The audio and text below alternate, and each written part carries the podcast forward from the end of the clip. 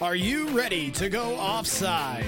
Because it's time for Offside Hockey Talk with your host, James Roberts, and myself, Doug Ireland, brought to you by Muskoka Spray Foam Insulation. Visit them at msfi.ca.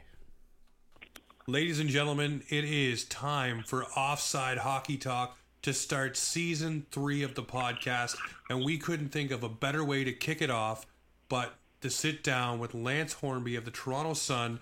He covers the Toronto Maple Leafs and break down a little bit of the Atlantic Division and the Toronto Maple Leafs heading into this season. Lance, thank you for taking the time. How are you this evening? I'm doing very well. Thanks for having me on, guys. Well, thanks Not for a coming worry at on. all. And and I'm sitting beside, as always, my co-host Doug Ireland. Doug, how are you doing? Well, I'm doing good, other than the fact that I seem to keep speaking over you today, James.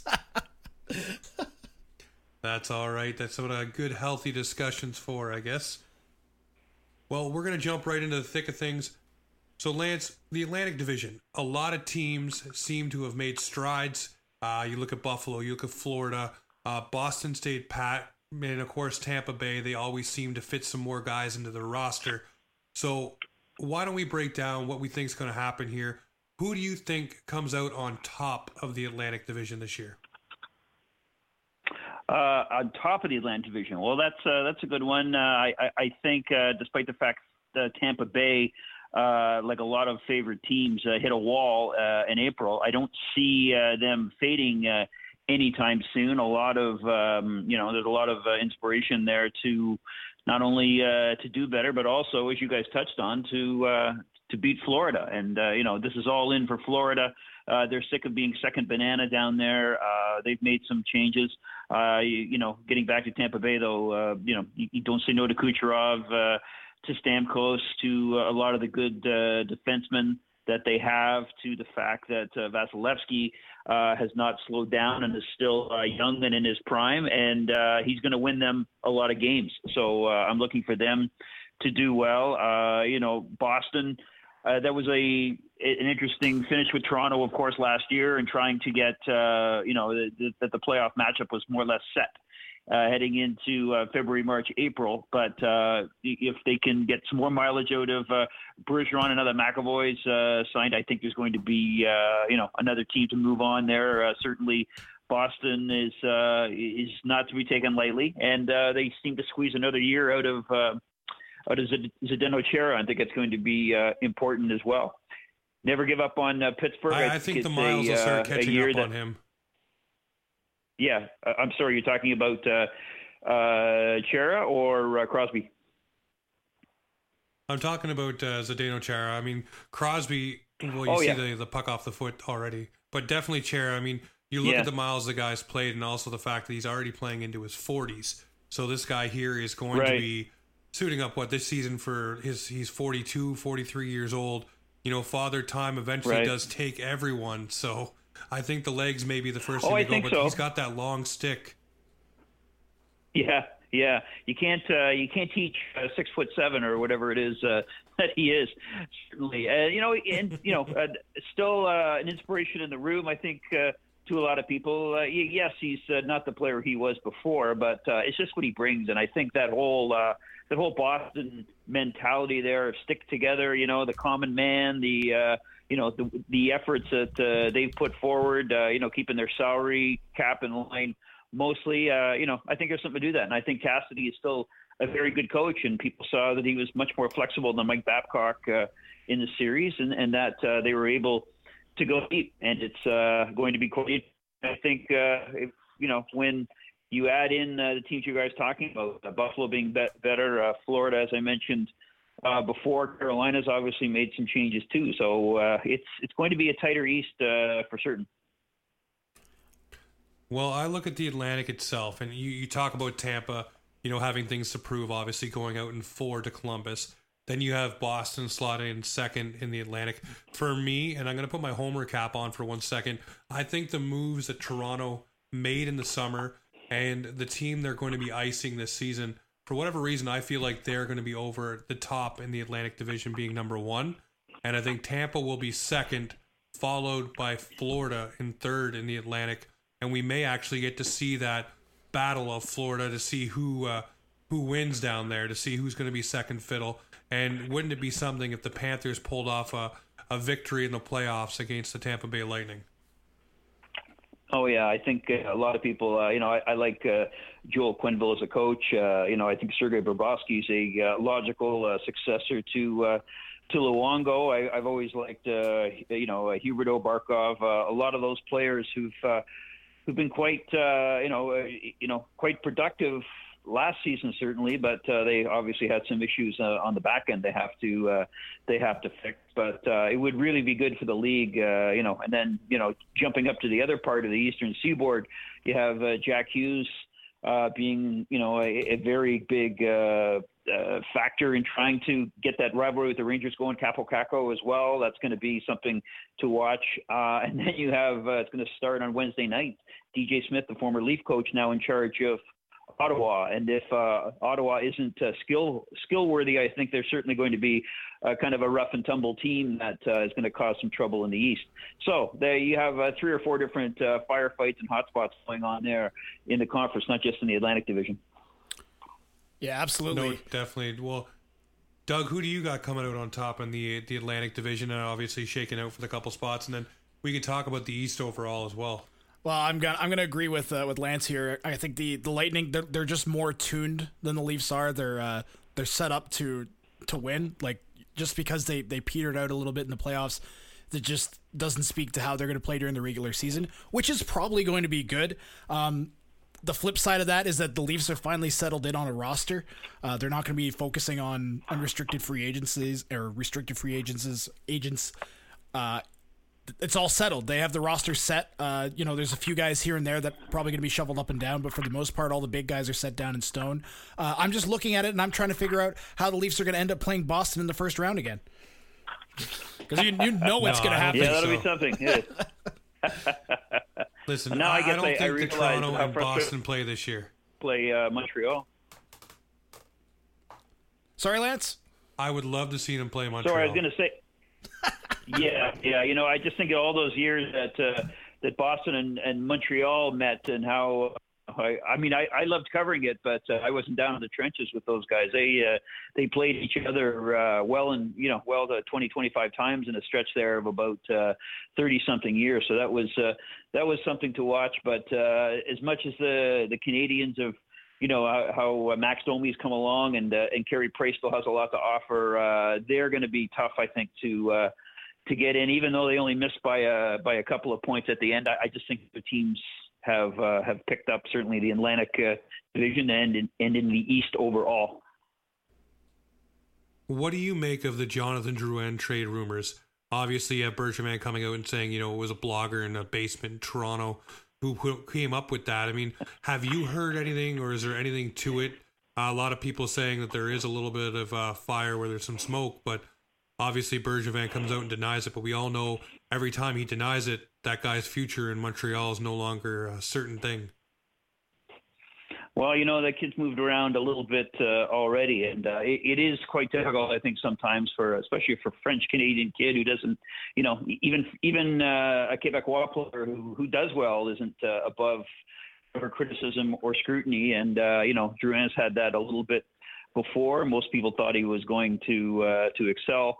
Uh, you know, in uh, in Montreal, but you know, we'll see. I mean, uh, the season has to start and get moving a little bit. I think there's going to be some uh, different, uh, you know, there'll be some different results around league. But as I said, uh, you know, based on on what I saw with some of the uh, exhibition games against the Habs, uh, I, I think they'll be whatever uh, around uh, the eight to ten mark, but uh, just falling a little short in playoffs, I believe.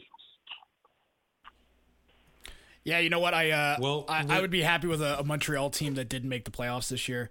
Um, I personally, I've got them in Ottawa at the bottom of my Atlantic Division. Uh, I, I, I just my gut tells me that there's there's unrest there, uh, and it's not gonna like. I guess I guess I'm going against the grain here. I just don't see.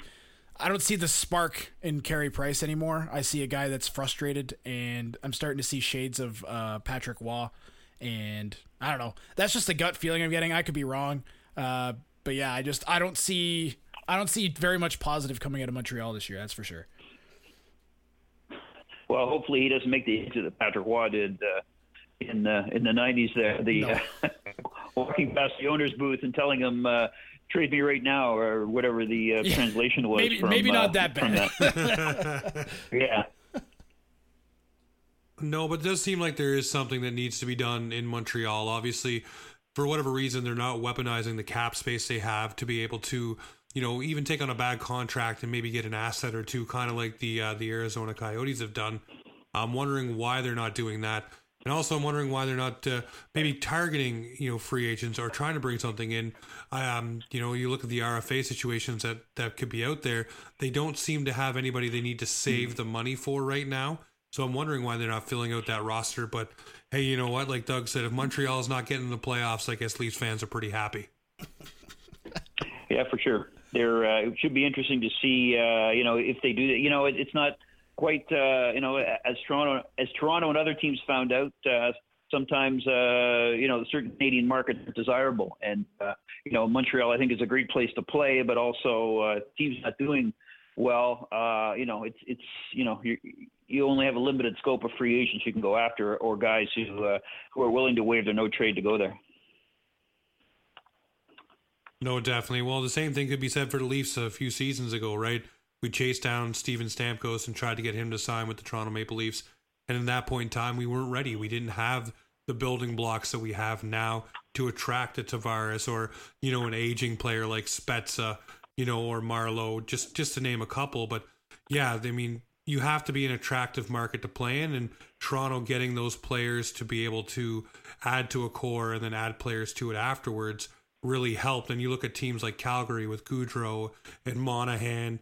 You can even go um, and look over in Vancouver now with Hughes, and you have Virtanen, and you have uh, um, oh my god, Pettersson. You know what I mean? So you, you have to make it an Yeah. attractive place to play, and people to want to sign there. Yeah, for sure. It's a Well, this- uh, you know uh, it, it, there's a lot of yeah a, a, a lot of pressure is uh, you know it goes without saying. Well, the other thing that's happened, Lance, recently, and we'll we'll swing it back to the Leafs here, is the RFA situations for most teams seem to be resolved now. You have Rantanen signing, you have Tkachuk signing, you have everyone else signing. So the Leafs now look to be the team that overpaid. Now, my way of looking at this is we may have overpaid, but we all know the cap is going to go up. We we know what the sound was when Draisaitl signed so high. Now he looks like a steal. I know the cap's going to take a little while to get these guys to deals to look well, but I'm just happy the fact that we have these guys locked up longer term, and we don't have to sit and worry about it in three years, and then worry about an RFA deal with arbitration rights where the qualifying offer so high. We can just sit back and enjoy the fact that we have Marner, we have Matthews, Nylander, Kapanen, Johnson, you name it, for anywhere from three to six seasons. I'm wondering where you guys fall on this and how you guys feel about the RFA situations all being resolved and the Leafs looking like they came out overpaying. Well, you know what they uh, I guess a lot of this could have been done earlier. There's one fumble that Kyle Dubas made. It was not taking care of this stuff uh, a little earlier, starting with. Uh, starting with Nylander and then uh, the other two guys that he, uh, you know, that uh, he could have uh, wrapped up earlier. It, it went on far too long, a little animosity there. However, uh, everyone is back in, uh, you know, is, is back uh, in the house, uh, you know, and uh, Matthews uh, certainly is a, guy we we hadn't mentioned yet, but he's in for the long haul. Also, Tavares has a long term deal. So now you can see a lot of that coming together. Now, beyond next year, there'll be some questions on defense and whether they can bring in Morgan Rielly long term, that kind of thing. But it's a good move, I think, to finally have this put to bed, as you guys say. And uh, if the Leafs can remain healthy, then uh, you know you, you look at things they were able to do on their uh, on their power play when they can put uh, you know when you can cross lines and put uh, different people out. Uh, you know, it's it's going to be quite potent, I think, offensive wise. Now, what that is going to look like in springtime, teams, you know, bear down a little bit, uh, is going to be different. But I think you're definitely going to look at a, a club that uh, is going to make the playoffs and be uh, be within 100 points, and uh, maybe set some scoring records along the way.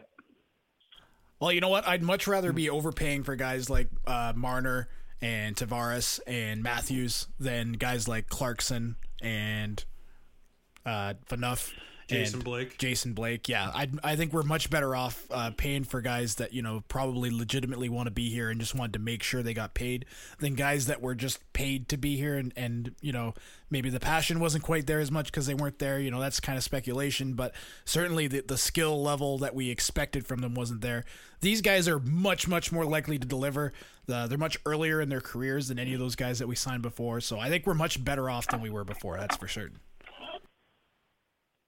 Well, yeah, uh, you know, different. It's like apples and oranges. There's a program out there that Mike Babcock has put in. There's a lot of, uh, you know, there's goaltending. You know, uh, there there are people who want to play there. Before the, uh, you know, the there there were a lot of uh, guys on the Leafs who were, you know, very happy to earn their earn their contracts and not go much further. There wasn't that incentive, of, as of course, uh, you know, the risk in the market of Toronto. The building is sold. People are going to love you no matter what. And uh, you know, a lot of players maybe took too much advantage of that. But now I think uh, the hunger's there. It's a different uh, a different regime. It's a different outlook. And uh, certainly, I think uh, having having watched what the Raptors did, uh, you know, there's extra motivation for these guys to end uh, what uh, hopefully is not for their fans a 53 uh, year uh, cup drought. oh man.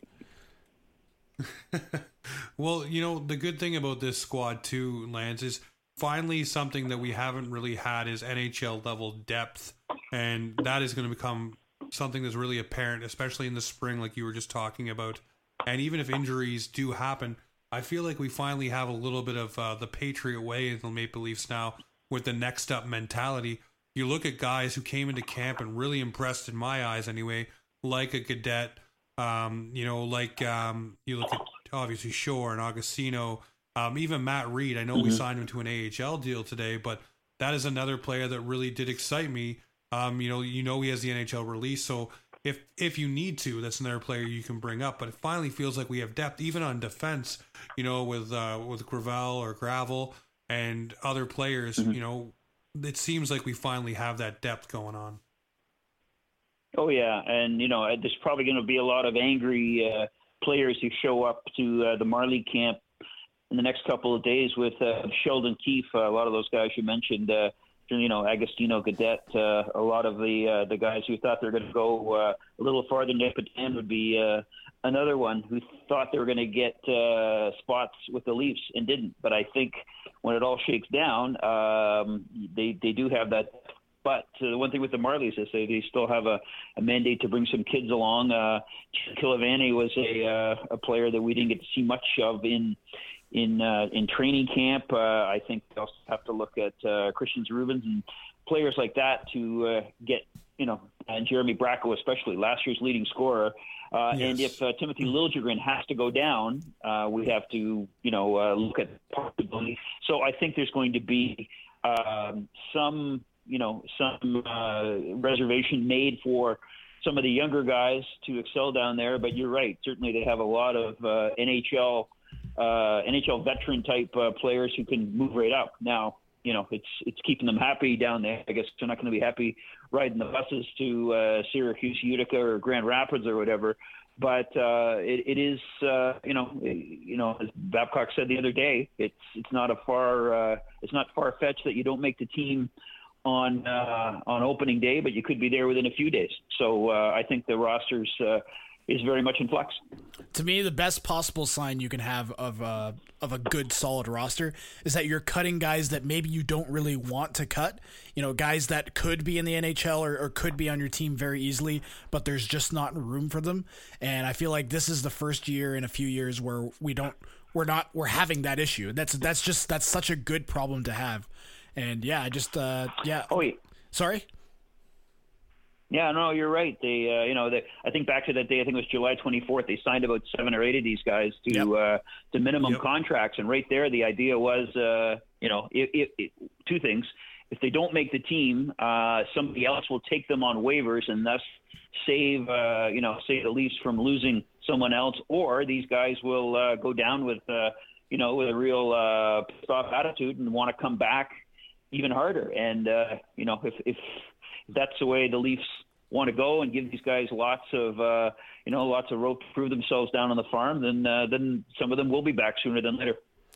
Uh, Lance, I'm interested. Uh, if you had to pick, you know, the the three guys that had maybe the, the, the best camp, maybe specifically guys that are on the bubble, and then three guys that had the worst camp, uh, who, who might those guys be? Who would you want to uh, draw attention to on either end of the spectrum there? Oh, that's a very good question. I think uh, you know I, I was uh, surprised at Rasmus Sandin. Certainly, uh, that uh, you know I thought he'd be good. Uh, you know, a lot of people you know were perceived that Timothy he and Timothy Liljegren last year were neck and neck. Then you saw Sandin sort of pull ahead in the AHL playoffs. Then you come into this year, and I think. Uh, given the you know give, given the level of confidence he had, and oddly enough, he gets partnered with Martin Marincin is a you know harder to kill off than a vampire, I guess, as far as a lot of uh, you know of all the people who've uh, taken swipes at him, myself included, over the uh, over the course of the last couple of years. Uh, Marincin playing with Sandin looks uh, quite. Uh, you know, quite comfortable. So that's one of them. I, I thought Trevor Moore, who uh, was as good as his friend, uh, I went down a lot to the uh, to the summer skates in August, talked to him a lot, and uh, he was unfazed by, uh, especially by that date I mentioned, where the six or seven uh, new guys were signed to minimum contracts, and that was an uh, that was a direct challenge to him. I thought he looked pretty good as well, and uh, has a couple of shorthanded goals, and uh, there you go. He's on the team to start again. A guy who was undrafted, nobody heard of, and actually, ironically enough, got called up to replace uh, Auston Matthews last year uh, on the roster anyway, and uh, has done well. And the third would be Michael Hutchinson, who uh, you know the, the, the great goaltending battle never materialized with Michael Neuvirth uh, no. because uh, the latter sort of self-destructed no, there. But uh, Hutchinson has done a pretty good job. He went out with. Uh, with Andersen a few times during the summer and uh, has hit it off with him. And if he can be the right guy at the right time to take those 25 to 30 starts away, then you have a, a fresher Frederik Andersen come playoff time. Disappointments, uh, I don't know. I mean, I uh, I, I, thought uh, there would be more from you know. It, it's hard to limit it to three, and I don't know if you can call it disappointment, but there just wasn't a lot of time to look at uh, an Agostino uh, or a or a Gaudette, uh, and of course Garrett Wilson got hurt and didn't play, so there was some issue there. Ben Harpur, I guess, would have to be you know considered a bit of a disappointment. you know, a lot of people who've seen uh, the Leafs get pushed around a lot would think that a big guy like that would be the perfect, uh, uh, you know, guy to have on defense. But uh, he won't. Uh, he won't start uh, with the team. Maybe a little wooden in terms of his uh, his puck movement. So uh, those are guys I I guess that uh, would probably want to do over in uh, in camp if they could have it again. I personally I wasn't crazy about how, how uh, Bracco did. Uh, I, I feel like maybe the team was pushing him a little hard. He was in a lot of their social media stuff before the season, and I don't know. I just didn't see that reflected in the level of his play. I felt like the entire time he was kind of lagging behind the play, struggling to keep up, and wasn't really reading the, the stuff at an NHL level. And oh, I think there was one game in particular, one of the uh, one of the uh, the B team, the B squad, so to speak, uh, games where he looked he just looked out of place and i don't know if that's because his heart wasn't in it and he knew he wasn't playing with uh, the big names or what it was but i was disappointed in bracco to me that that was a standout uh, i was also uh, I was hoping for more of a battle for the goaltending position, but it's nice that Hutchinson just looked like he was on every single time. So you know, good and bad. Uh, yeah, I'm gonna stick with uh, with Bracco being my big disappointment. that sounds so harsh. for me, the boys, the big disappointment for coming out of my eyes with uh, with Schmaltz. I mean, you look at the side, the right side. There is an open opportunity there for him to come yes, in yeah. and really walk into a job, and he didn't do anything. He didn't do anything to earn it, to want it. Um, you know, other guys outplayed him. Uh, you can go down the list, and I really thought that Schmaltz might have a chance to crack the opening night roster. And really, Doug, as you were just talking about Bracco with the disinterest, you know, it really showed me that Schmaltz kind of had that. Maybe he felt like, well, I'm going to be on this team. It doesn't really matter. I don't need to put he in looked the effort. good the first know. game too. Obviously, these guys, yeah, obviously these guys are NHL players, and uh, you know all of them want to play, but sometimes I think maybe you get in your own head and think the fact that well I already got the job secure or I'm the more experienced guy, et cetera, et cetera. And to touch on your your Bracco thing there, it was funny because at the beginning of camp, and Lance, you can correct me if I'm wrong. I think it was Kasperi Kapanen who made the quip that he's got vision to pass the puck, but his skating is something else to watch. And that may be something he needs to work on with Barb Underhill, maybe like uh, Frederik Gauthier has. Obviously, the goat has uh, taken huge strides to come into where he is. But if there's a knock on him, I guess it's his skating, as, as Kapanen said. So wondering what your thoughts are there. Well, uh, it, Bracco's an interesting case. Uh, again, a guy who he was there like all summer. He didn't, uh, you know, uh, I think virtually from the time the Marlies got eliminated, he was in camp and doing some of that work with Barb Underhill and other people. But I, I think he just got uh, outstripped. I mean, there's no, uh, yep. you know, um, there, Kerfoot coming in and uh, the decision to. Uh, you know, uh, go uh, with some of those other, uh, you know, and I guess uh, you know, moving Spezza around to the wing if they decide that. Uh, I, I'm surprised he didn't beat out a guy like Timashov, I guess. Uh, but, uh, you know, deserving nonetheless. Um, it is a little bit of a shocker that uh, Bracco didn't get considered ahead of those guys. But at the same point, I didn't think uh, I didn't think he was going to make it when I looked at the uh, when I looked at the roster. Uh, his time isn't now. I think it's going to be for you know another full season with the Marlies, maybe to grow a bit, get in there, and uh, you know, uh, I guess the Leafs already have uh, a perimeter winger like Nylander and don't need another one in uh, as far as um, as far as Bracco's concerned. That would be my uh, that would be my take on that. Well, the other thing I want to talk about, we were talking about goaltending with Hutchinson and obviously Freddie Andersen. You know, having the bond over the summer, like you said. Uh, a player that I'm really wondering about is Joseph Woll. Um, you know, the brick Woll. Um, obviously he is very high on the Leafs roster radar for a prospect, and they're thinking of high things for him. I'm wondering what you saw to him from camp. For me, when he came in relief, he looked solid. He looked like a goaltender, you know, that you may want to be able to to use in the future, especially when Andersen kind of ages out of where he is now. Um, is he someone that we should be keeping serious tabs on, or is it just more STA kind of hype from like last year? I don't know. There's a, a good, uh, you know, he's certainly nice to talk to, and there's some good uh, stories associated with him. How he was watching. Uh, he's from St. Louis, and how he watched the Blues, you know, win the cup from Boston of all places, because he goes uh, to BC, and uh, now he got tossed into that game, like the, like you said, and uh, you know, he's. You know, he's a real genuine kid. He reminds me a lot of Ken Wregget when when he came up, kind of a uh, real real down to earth kid, and he's not phased uh, by a lot. That said, uh, you know, I, I think uh, Ian Scott's come uh, a long way. I, I think Scott's junior team, the year he was drafted, wasn't very good. He's moved up a bit, and uh, it'll be interesting to see how Sheldon Keefe and I guess Kyle Dubas and uh, you know and the management team of the Marlies decide how they're going to play those two versus. Uh, you know, uh, Kasimir Kaskisuo, I think, is a good, uh, you know, fallback position. I can't see the Marlies with all that talent, though, going you know, strictly with the two kids. One of them, I guess, may wind up with the Newfoundland Growlers and a, uh, you know, in a full time role down there. So it should be interesting. But uh, Woll is a team to look at, but uh, you know, I, I don't see Andersen slowing down for a few years yet. I mean, Woll, Woll uh, we know he had a broken finger uh, around the beginning of the month.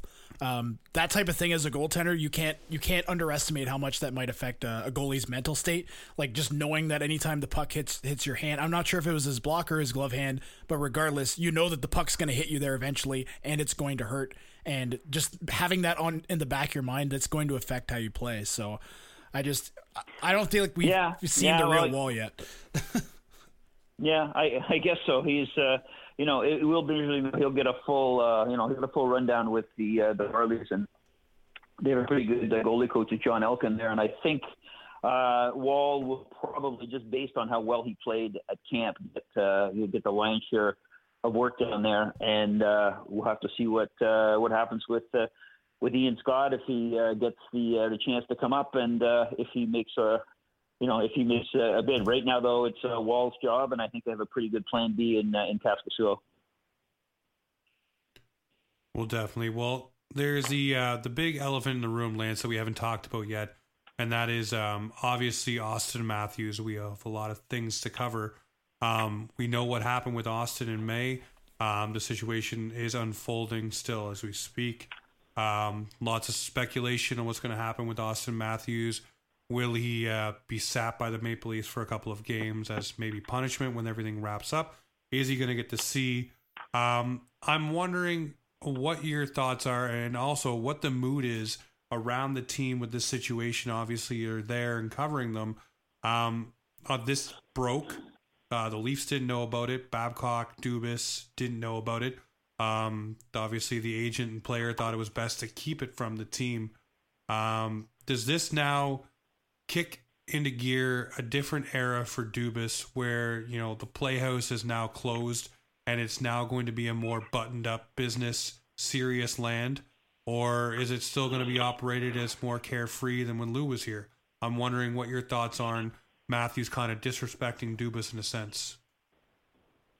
Well, you know what? Uh, I, I, I was just actually it's funny reading over some uh, some stuff about uh, Dubas talking about how he wanted Auston, you know, to have interests outside of uh, of, of hockey. Of uh, you know, of he saw nothing wrong with, uh, with you know with fashion, with Fortnite, with you know being on the cover of all those uh, Xbox games and that kind of thing. He thinks kids should have a uh, you know kids should have interest outside of hockey. Now, certainly uh, that uh, you know that trust was betrayed to a certain degree with what happened in Scottsdale uh, a few months ago, but I, I don't see that as being um, you know I, I certainly think. Matthews deserved to, to, have the captaincy taken taken away from him at that stage. He still still has uh, some some uh, you know some growing up uh, maturity issues to take care of. But I don't see this uh, festering anymore. Um, you know, to, to, to suspend him or uh, keep this hanging over him, that's only going to make matters worse. So I think what they do is uh, get the captaincy out of the way, uh, probably John Tavares in the next couple of days, uh, give the A's to Morgan Rielly and uh, and Jake Muzzin maybe, and and move on from there. And maybe you know maybe next year revisit some sort of leadership role, at least with the letter, as far as Matthews is concerned let the guy play. He's going to be a, a big part of the team going forward. Don't dwell on this anymore. It's been, you know, it, it was a bad decision by him.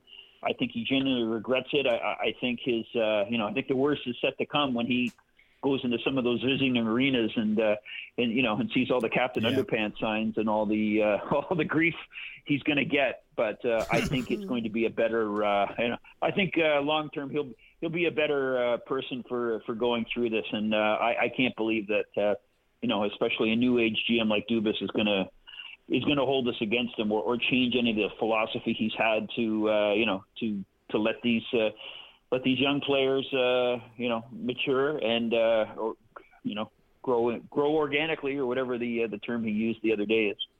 There's a right way to handle this situation. Um, we know that Matthews is capable of it. Uh, we know that the Leafs organization, Dubas and them, we know they're capable of handling this situation the right way. Um, there's, you know, personally, I'd like to see some sort of donation to a women's shelter. I feel like that's a really like on the nose type of thing that could be done. Uh, but that just goes to show that this is something that can be handled in a mature way where Matthews comes away from it as a better person, and other guys on the Leafs, other other players, other people in the organization can learn from it and grow from it, and make everybody better, not just people in the Leafs and the organization, but make everybody all all that vitriol and hatred on Twitter and all that stuff. That's not the right way to react to something like this. If you want someone to improve and change who they are, you you have to embrace the things that they do wrong and accept that there's a way for them to improve themselves and show them the way that that is. So I, that's that's my feelings on it. Um, it. It's certainly not as heinous as some of the what the other guys in the NHL have, has done. It's it's definitely not an inconsequential thing that occurred, but you know. He didn't. He didn't. Uh, ah, I'm not even gonna. I don't even want to say it. But you know, there's there's worse things you can do than what he did. Um, I'm just glad that he didn't do those things. oh yeah, for sure. And the fact that a lot of it was caught on camera is bad on him. Yeah. You know, and that he didn't tell the team is bad on him. That's, that's the worst. Uh, that might be the worst really, part. Yeah. Uh, yeah, that really submarined the uh, the Leafs. So he, uh, you know, he he's got some he's got some rebuilding of trust to do, but uh, also, uh, uh, you know, like all things, winning winning cures all things. I think if he goes out and has a banner year uh, by April, people are going to uh, have forgotten about it, but it, it certainly doesn't excuse his behavior uh, that on that one particular night. I wanna I wanna throw out as a sleeper option for captain because I don't hear hardly anybody talking about it. Uh, I've mentioned it on our show uh, before any of this actually happened, before any of the Matthew stuff came out in the public. I mentioned that I thought a good choice would be Zach Hyman, and I'm gonna say it again now. Uh, just for my reasoning is that this is a guy that is soft spoken, is well spoken, has started a charity, was born in the city of Toronto. Uh, he just he leads by example and i also feel possibly most important in the city of toronto in a city and a team that has notoriously degraded the performance of uh, players by giving them the c uh, that he would be uh, have his play elevated by being given the captaincy. Unlike some of the other guys where you might be taking a bit of a risk, I'm thinking primarily of Morgan Rielly where you give a guy like that a captaincy and it, it will affect the way he plays, much in the way that it affected Dion Phaneuf. You know, Phaneuf before he got the captaincy, he was smashed around, bashing, crashing guys in. He was much more of a, a mean player. He got the captaincy, and all of a sudden he thought he had to act differently and maybe he did. You know, maybe that's that's part of the the territory of being a captain, but it didn't affect him in his in his play in a positive way, in my opinion. Um, I feel like you give that to Rielly and you get the same sort of thing. He's not going to take as many of those risky rushes, rush type chances that he would if he was just wearing an A or not wearing a letter at all. And I just feel like you you give that to to Hyman, you're saying you're doing what you should be doing. You're doing what we want players to do, and continue doing that and do it more. And whereas you give it to a guy like Rielly, and he's just there's there's too many stipulations attached to it. And I was just wondering what your thoughts are on you know, as a sleeper pick, as arguably probably much less likely than Tavares to get the captaincy or even Morgan Rielly. what you thought of that that proposal by Doug, by me. Well, if uh, if if you're well, I would say if, if that's your sleeper pick, I would uh, I would uh, I would sleep on it a bit more. there's, there's that is to say there's nothing there's nothing wrong with naming like a guy a Hyman captain, but uh, first of all, all those attributes you mentioned, that's Tavares in a nutshell. He, you know, also Toronto born, also has all those attributes. Secondly, uh, Morgan Rielly has been through this whole, you know, six or seven years, a homegrown leaf through all, you know, he's been bad to good, hasn't lost his composure. He's had a couple of minor, uh, you know, dust ups with, uh, off ice incidents, and he's been able to uh, come through there. I, I would think he'd be a great second choice to, uh, to Tavares if that's uh, if that's what happened. That's nothing against Zach Hyman. Uh, you know, he's uh, he is a very personal guy, but I think he's he's just he's just too quiet for the off ice role, which which the Leafs uh, want. They they need. Uh, he, he's not a very not a very vocal guy. He tends to be you know tries to be a little uh, politically correct. I think, and that uh, you know and, and that is is you know might might hamper him. I, I think he might be a guy who'd be affected adversely by being captain and take him away from the from the great player and the uh, the great person he is. That would be my opinion. That's why hockey is great. Everybody's got different opinions. yeah. Well, Lance, one question I want to ask about the captaincy. We all knew that it was going to be maybe Auston Matthews, but um, I'm wondering the fact that it's not going to Matthews. Is it going to affect him? You know, when teams take away the C from a player, it affects them. But what happens now with Auston Matthews? What is his thought process? How does he feel? And is this going to affect him going forward? Or does he didn't know this is something that he brought on himself and now he has to deal with the repercussions? No, I I don't think it's uh, you know uh, I, I think he's I think he's well past the worst of it now. Uh, the worst he's going to face now is going to other cities. I think people there's too much involved with the year starting off. Unless he starts off and goes right in the tank, which I can't see him. I don't see this affecting him at all. I think he's uh, he's taken his lumps the last uh, few days and. Uh, you know, it hasn't obviously affected him on the ice. Now, granted, the Leafs haven't played any, uh, you know, any real games yet, quote unquote. But uh, I think, you know, just just uh, just kind of knowing him and knowing the way that Leaf dressing room works, uh, you know, he's they're going to, you know, they're they're going to hold him to account, but also I think uh, he's ready, knows that uh, he has to be a better a better player and a better person. I think he's by that already, and I, I certainly don't think you you know he got booed or anything uh, like that in the home games. He'll he'll get some abuse uh, away from Toronto, but uh, I think he's well on the road to uh, to recovering from this. That's my opinion. Well, let's shift our focus to the full roster. Obviously, opening night is just a couple days away. Finally, we are here. Now, I got to ask you we talked about surprises and disappointments in camp. Who is your main surprise that is going to be on this roster? Um, for me, it's going to be Rasmus Sandin. Obviously, I didn't expect him to come on as fast and as hard as he, he did, and also, Dmitry Timashov is another player that I was really excited about because I've always liked him from his Q days. I know he has a sick release and a great wrist shot, but who is your, you I can't believe this guy's on the squad? Oh, I know we sort of covered this a little bit, but uh, I would, you know, I, I would, uh, I would say it's uh, it's Sandin to a certain degree, be, just because they brought in some veteran guys who are going to uh, supposedly fill in some of that uh, some of that role, and certainly Harpur. Uh, you know, with all the talk, the Leafs needed toughness on defense. I can't believe that Harpur isn't there uh, without uh, you know. you know, he didn't have a, a great camp, but uh, I really thought they'd be more patient with him, or at least keep him as the the seven eight option. So that's interesting, and uh, and and by by extension, having Marincin there again. I mean, he's uh, I know he's the many people consider him the analytics darling, but uh, a lot of uh, a lot of people, uh, you know, like his posi- you know his positional play, and if he doesn't play or doesn't have that kind of deer in the headlights uh, look about him that sometimes has, uh, has hampered his NHL career. Uh, you know, as I say, he's uh, he, he plays well with uh, with Sandin. Maybe this maybe this is what he needed. He just needed that. Uh, you know, a permanent partner, a young guy. He can he can take care of his own end and let uh, let Sandin go. But let's remember, there's four pretty decent defensemen ahead of them. I think are going to get more uh, more of the ice time anyway. I think maybe we're not looking at uh, Sandin as uh, you know he played 30 minutes the other night. That's not going to happen with four pretty good uh, defensemen ahead of him. I think the the Leafs will be able to uh, to get by. Uh, you know, with uh, you know, in small doses with uh, Sandin until he gets uh, much more comfortable. Uh, up front, uh, interesting. You know, Timashov is there, but I, I think that whole fourth line is going to be quite uh, quite fluid. I'm surprised. I think that uh, you know how uh, I think the thing to watch, I guess, in, uh, in in a different perspective, will be how well Kasperi Kapanen does. For lack of a better word, on that line with Tavares, it's a guy who digs for pucks. He's certainly big.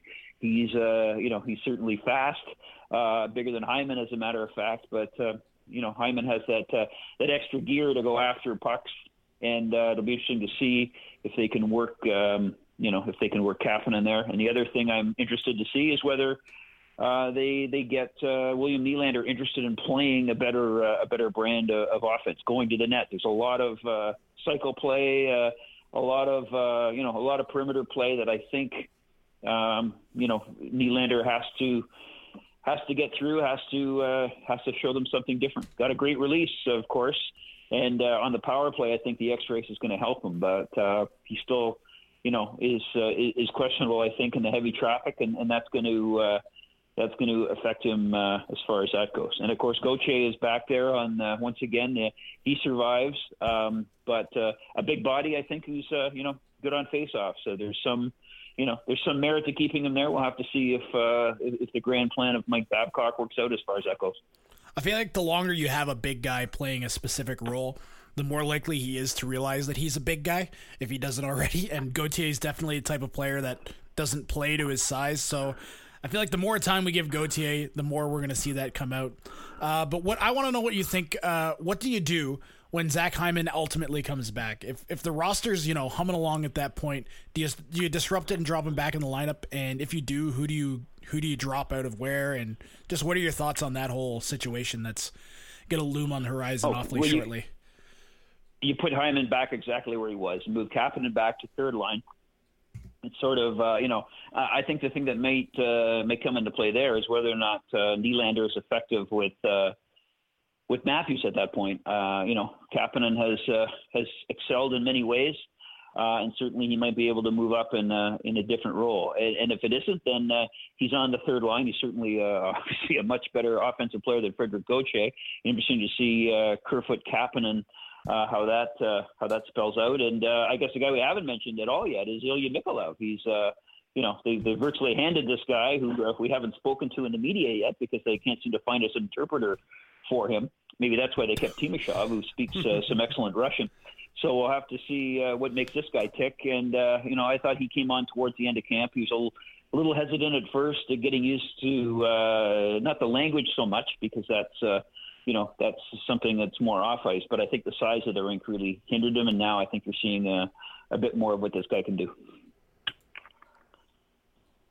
No, I'm really high on uh, Mikheyev. I can't wait to see what he can do. Um, obviously, driving the puck, and I said it a lot of times during the preseason. It seemed like when he was in the game, the third period, for whatever reason, was when he turned it on. But the last game, you know, squeezing along the boards and doing all those little plays that you want a player to do, especially on the third or fourth line, um, you know, driving the play really hard. I really like what he brought there. And the fact I know he should have took a penalty on it, but when he was going to battle for the puck with the Kaiser, I think it was, and he just shrugged him off like he was a, a you know swatting a fly and threw him away. I was like, wow, this this guy's got some power, some speed, and some size. So I'm pretty pretty excited to see what he can bring. And I agree with you, Lance. I think Hyman goes right back to that top line. Kapanen drops down. The the problem that I, I think is going to have with this roster is what do you do with a guy like Trevor Moore um, on that third line? Do you drop him down to the fourth? But if he's doing well, and obviously we've seen what he can do, like you said, he's been working hard all summer. Um, don't you want to reward that and keep him going and keep him humming along and maybe drop a Mikheyev or someone else to that bottom line? Well, you're you're just guessing at this point because we don't know, right? We haven't seen the real games. We haven't seen Yeah. the real shooting. We haven't seen Yep. them in back to backs. We haven't seen, uh, you know, who who comes out of the first week uh, or the first month with injuries. At least play four back to backs in uh, in October alone, and I think that's going to dictate how. Uh, you know how they're going to use maybe extra defensemen. Maybe they move forwards uh, in and out uh, and see how that works. Uh, you know how that's the big test for Hutchinson. So I think uh, I think that's an issue that you cross the bridge when you come to it. I mean, Mikheyev, he hasn't even played that much American hockey. He's, you know, he's been over in Russia, and I know it's no, it's not as quite as drastic of a dif- difference as, uh, you know, like even 15 years ago, 10, 15 years ago, but it's still there. Like, not only do you do you have a guy that isn't necessarily used to this size of ice, isn't necessarily used to uh, this style of hockey. Uh, on top of that, you, you have he's probably one of the least scouted players on the Leafs. I mean, I know you know Leafs have lots of uh, resources. They probably sent scout overlooked him, but just just by virtue of the fact that he's only ever played in the KHL and and, uh, and international hockey. This is uh you know th- this is a guy that, that we haven't gotten as good of a look at as a lot of the other players, and I think that uh, that'll work to his advantage because when you have a clean slate with a player like that, you it's uh, it's much easier for him to to stand out and uh, you get off to a good start you know with a with a clean slate like that and uh, it makes you look really good. So yeah i think it's all- like you just said lance it's gonna it's gonna come down to how, can he how will he perform during regular season games? And not just regular season games but you know multiple games in, in a within a week or so. That's that's really what it's to come down to is is can he stand up to the uh, the style of nhl hockey that uh, that they have these days? That they have these days Yeah, I, I, I think so. Um, you know, they they obviously saw something they liked. Remember, he's not a kid too. They've uh, Yep. you know 25 um, i think They that he's played. Yeah, he's played four full seasons in the KHL over there. It's not as though they're bringing over, uh, you know, somebody brand new. Yeah. But I mean, they had they said the same things about uh, Nikita Soshnikov. They said the same things about uh, Ozhiganov last year that he wasn't a kid that he was going to uh, make a big uh, make a big splash here, but hasn't. So uh, you know, uh, hopefully for their sake, this time they get it right. So we're talking about in and out roster movement and things like that when Hyman comes back. The other key component is when Dermott comes back around, is he going to be straddled into that second pairing? And is Marincin the guy to go? Or do the Leafs go out and make a deal and trade away Cody Cece and his $4.5 million cap hit? Um, that seems to be the more likely thing. Maybe showcase him until Dermott comes back and then move move him out. Um, obviously, Marincin and Sandin seem to have a little bit of a relationship going on. I believe he called him the big or my, my big or something like that. What Sandin said about Marincin. But I'm wondering, Lance, what do you do there when Dermott comes in? Who's the guy that you'd be sitting? Because you already have Liljegren sitting in the press box. Um, just wondering who else you know might be leaving the team. Well, first of all, I, who knows what's going to happen tomorrow? I mean, they may. Uh, um, Liljegren does not require a waiver, so he could go down at any time. So uh, that uh, you know, uh, I, I can't see them keeping him when you know that uh, he'd be better off playing uh, full minutes with the Marlies. Secondly, again, it's early to say. Uh, you know, Dermott. When Dermott comes back, he's probably going to take need more time maybe than. Um, uh, than uh, than Hyman with a shoulder issue. It's going to be it's a bit different for him to try and uh, you know uh, maybe exert himself uh, a little more. But uh, you know the the one good thing about this is is like uh, I, I guess the the silver lining here is the Leafs are going to get a good look at Sandin to see what he can do. They're going to get a good look at whether it's a good pairing with Marincin. And uh, if you know if, if the worst that comes back is that uh, the worst that happens is that when Dermott comes back, he's the fifth guy, and they got to move uh, other people around. I, I believe both he and Sandin are lefties. uh, I think it's going to be, uh, you know, a, you know, it's there are worse things that could happen. I guess. Uh, I, I think they'll make it all work somehow. And who's to say that one of the top four is either injured or might be, uh, you know, maybe they try and move him around with Sandin. We'll have to see. I don't, uh, you know, I I just think they want to get Dermott back and healthy first of all, and, and worry about the rest when that happens. Well, uh, one conversation I'm sure that uh, nobody that's currently on this podcast right now thought that we would be having uh, six months ago is is Spezza going to be an everyday player for the Toronto Maple Leafs, or did uh, Babcock maybe tip his hand with the quote, "We'll see how Shore does," end quote, basically saying it'll be like an in and out thing. What do you think? Well, you know what. Uh, uh, Spezza described himself to us as he hopes to be the Swiss Army knife on the Maple Leafs, and certainly he's got to adjust to a lot of things, like a, a different role. He's going to have to come in and uh, you know play a lot less than he's used to, and that's going to be difficult for him, especially finally back in Toronto, where uh, he probably you know uh, hoped he would be uh, a very long time ago, growing up as uh, as a Leaf fan, and that uh, and that kind of thing. Uh, sure, I haven't seen enough of to think, but I uh, you know that's a, that's the second time. Uh, uh, Babcock has, I guess, publicly put a little needle in Spezza to get him to go a bit more. Maybe, uh, you know, that was Spezza was very much a, um, a Kyle Dubas uh, project, but I got to know that the way, you know, Mike Babcock uh, values veteran help and needs somebody there because of having lost, uh, you know, uh, Ron Hainsey and Patrick Marleau. I think, uh, you know, I yeah. think he really values what Spezza can bring to the dressing room. So I think, uh, you know, I, I, I think you give uh, Jason Spezza every uh, chance you can to, uh, you know, to excel in this new role, to kill penalties in that. But, uh, you know, it'll be interesting to see. I'm going to have to see, and we'll have to see more of what Nick Shore can do before you uh, make a call on that. Absolutely.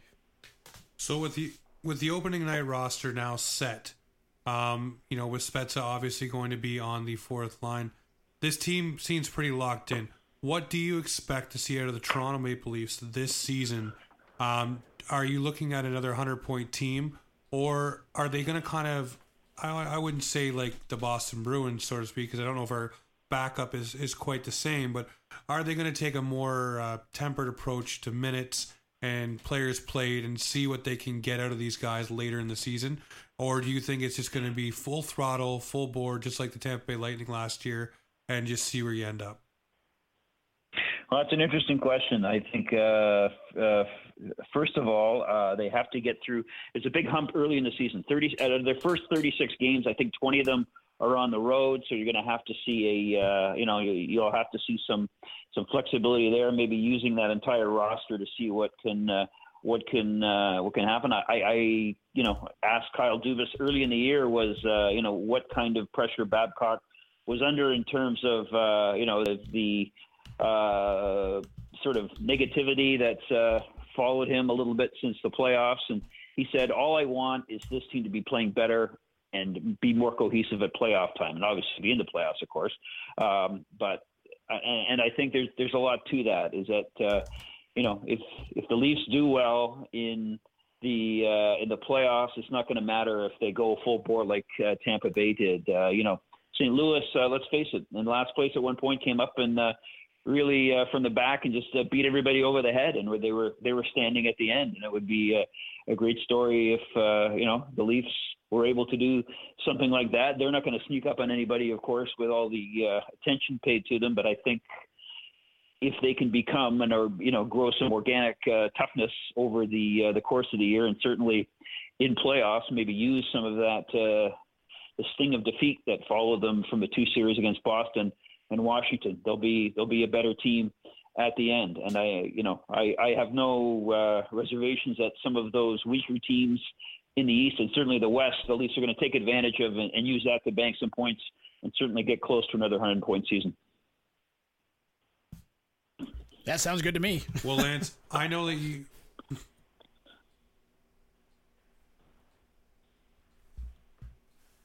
Well, Lance, I know that you have a uh, a book on the way, and I want you to let us know about this book. Obviously, it's going to be something that people can read between Leaf games to keep the Leaf juices flowing.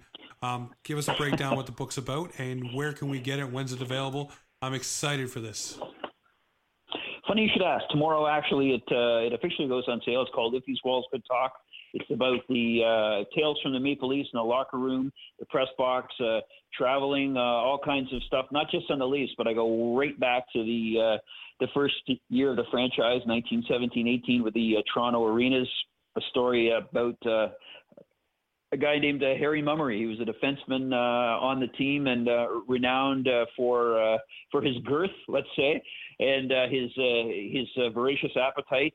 And one day, uh, the uh, somebody went to the maintenance room uh, in the boiler room at uh, Mutual Street Arena, which was the uh, original home of the franchise, and there was Harry with a giant steak on a shovel, holding it over the uh, open flame to make himself some breakfast before before the game. So he was he was he was quite a character, and I could just go right right through that with a lot of uh, you know King Clancy. Uh, you know everyone knows uh, coming to the Leafs uh, as part of the of a horse race bet, and uh, a lot of uh, you know speaking of weighty Maple Leafs, of course Turk Broda, and you know when Conn Smythe to take some. Some publicity away from the Grey Cup that was in Toronto, telling Broda he had to lose weight or he was going to be benched, and the whole city following this thing as Turk jogged through the streets of Toronto with children chasing after him and and cheering him on. So all the way to all the nuttiness of uh, of Harold Ballard and all the uh, antics uh, he got up to. Uh, everyone knows the famous quote about the uh, six eggs in the pocket with. Uh, Inge Hammarström and how he complained that uh, Hammarström could go into the corner and not break any of them because he was such a, uh, you know, such an, uh, you know, such an unaggressive player. And then, of course, what happens uh, 10, 15 years later, uh, Ballard, uh, wheelchair bound, unfortunately at this point, was at the NHL draft in Minnesota. Uh, the guy pushing his chair hit a hit a bump as they were going onto the the draft floor. Ballard flew out of the chair and was caught by none other than Inga Hammarström, who uh, happened to be standing right beside the gate. So, anyway, a lot of uh, great stuff with that, and uh, some, uh, you know, right up to some modern day antics with uh, with uh, William Nylander and uh, and Kasperi Kapanen and that. So, uh, thanks a lot for the plug, guys. Uh, that it's uh, it's uh, published by by uh, Triumph Books out of Chicago and available on Amazon. So, uh, hopefully, uh, everyone uh, can pick up a copy sometime. Makes a great uh, stocking stuffer for Christmas. All right. I was about to say, you know, that big holiday is coming just around the corner, so that might be something you want to pick up for your Leafs fan and the family. Uh, the other thing we were talking about a little bit earlier, Lance, uh, while we were getting to prep ready for the episode, is um, you know all the great writing that goes on at the Sun, and you guys do a lot of great work for the Toronto Maple Leafs, obviously writing about them and the NHL season preview. Um, can you break down some of that stuff for us too? Just let us know what's out there, and uh, you know, drive some people into to reading those articles and making sure they're they're talking about the NHL from the Sun. Yeah, well, you know what? Uh, just had some. Uh, I just uh, finished off uh, ten storylines uh, on the Leafs, which uh, are coming out, and which we've uh, certainly talked about a little bit here tonight. I have the NHL from A to Z with. You know uh, what to look for for uh, for fans, and that we have uh, writers across the country breaking down uh, all the Canadian cities and uh, and certainly uh, great predictions on on what's going to happen and, and and the big storylines. Every everything from you know concussions to um, to what's going to happen with uh, all the you know this NHL trend to put uh, service dogs uh, in each dressing room. So we got it covered A to Z. There's a great team of Sun and Post media writers across the country. So uh, uh, people can look for all that coming up uh, in uh, the next few days uh, in our papers and uh, certainly online. Nice. Well, that's awesome. It's always good to read about the NHL and anything that's going on, and you guys do such a great job. And that is one reason why we keep coming back to you to come on the show. It's always a treat to get to talk to you. Uh, Lance, thanks so much for your time. I know this is a busy time of the year for you. So, again, thanks so much for jumping on. And make sure you pick up Lance's new book and make sure you're reading everything that's out there from the Toronto Sun. Again, Lance, I appreciate it. Thanks, guys. Cheers. All right, so you heard it right there. That is Lance Hornby of the Toronto Sun. He covers the Toronto Maple Leafs as a beat writer, and you need to make sure you are checking everything Lance, Terry Koshan, and the crew over at the Toronto Sun are putting out. Guys, this is the start of season three for Offside Hockey Talk.